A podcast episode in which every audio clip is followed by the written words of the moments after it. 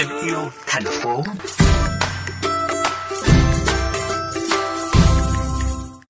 Thưa quý vị, Liên minh không rác Việt Nam, Việt Nam Zero Waste Alliance là một liên minh các tổ chức phi chính phủ, các nhóm phi lợi nhuận, các trường đại học và các doanh nghiệp hoạt động với mục tiêu vì một Việt Nam bền vững, với những hoạt động như tái chế, giảm thiểu, tái sử dụng, thiết kế lại, quản lý rác thải dư. Liên minh đã truyền đi lối sống tích cực về không rác thải, giúp cải thiện nhận thức của người trẻ vì môi trường tương lai. Trong chương trình hôm nay, mời quý vị cùng gặp gỡ với bà Quách Thị Xuân, điều phối Liên minh không rác Việt Nam để tìm hiểu về các điểm nhấn trong hoạt động của tổ chức này. Thưa bà, bà có thể giới thiệu cho quý thính giả được biết về hoạt động mục tiêu của Liên minh không rác Việt Nam không ạ? Cảm ơn Hồng Lĩnh, xin chào các quý thính giả của Đài VOV Giao thông. Thì hôm nay rất vui được giới thiệu với quý vị về Liên minh không rác Việt Nam. Liên minh là một tập hợp các cái tổ chức cá nhân à, có cùng cái quan tâm tới cái tiếp cận không rác và mong muốn áp dụng cái thực hành không rác để quản lý tốt hơn cái chất thải rắn, à, giảm thiểu cái rác thải nhựa, à, bảo vệ môi trường Việt Nam.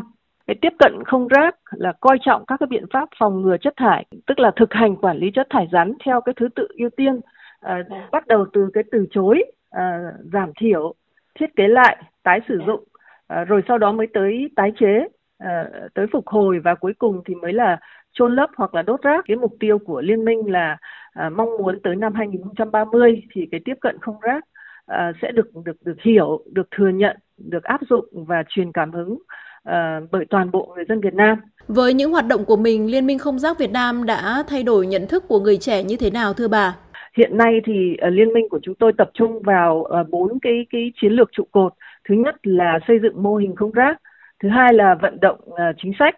thứ ba là vận động uh, doanh nghiệp chịu trách nhiệm uh, về uh, tức là trách nhiệm và mở rộng của nhà sản xuất thứ tư là mở rộng mạng lưới và tăng cường năng lực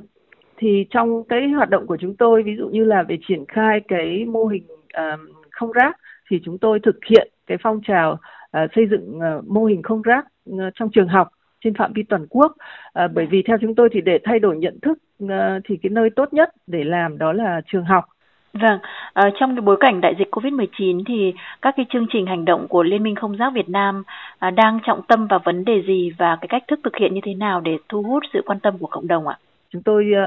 uh, tập trung vào các cái hoạt động uh, trực tuyến.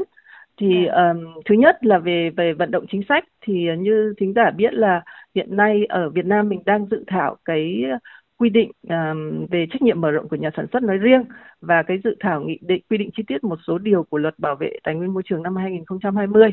thì chúng tôi uh, tham gia vào cái quá trình uh, vận động cho cái chính sách này và sắp tới đây thì sáng ngày 18 tháng 9 chúng tôi sẽ tổ chức một cái buổi trao đổi về uh, trách nhiệm mở rộng của nhà sản xuất và giải đáp những cái thắc mắc về vấn đề này. Hiện nay chúng tôi cũng đang phối hợp với lại cái liên minh toàn cầu uh, về các giải pháp thay thế lò đốt, tổ chức cái khóa đào tạo về uh, không rác, uh, cách tiếp cận không rác cho 12 nhà báo đến từ các cái cơ quan đài báo của Việt Nam. Tôi sẽ tham gia cùng với WestAid, tức là mạng lưới kinh tế tuần hoàn Ờ, trong cái buổi hội thảo về thử thách thành phố không rác. Thì nhìn chung trong đại dịch thì chúng tôi cố gắng tận dụng cái thời gian để tiếp cận giới trẻ, ờ, những người mà thường xuyên dùng mạng xã hội và thông qua các cái hoạt động trực tuyến thì ờ, rất là mong quý thính giả cũng như là đặc biệt là các bạn trẻ đồng hành cùng với Liên minh không rác Việt Nam và cùng với các bên liên quan để sớm giải quyết được cái khủng hoảng ô nhiễm chất thải rắn ở Việt Nam.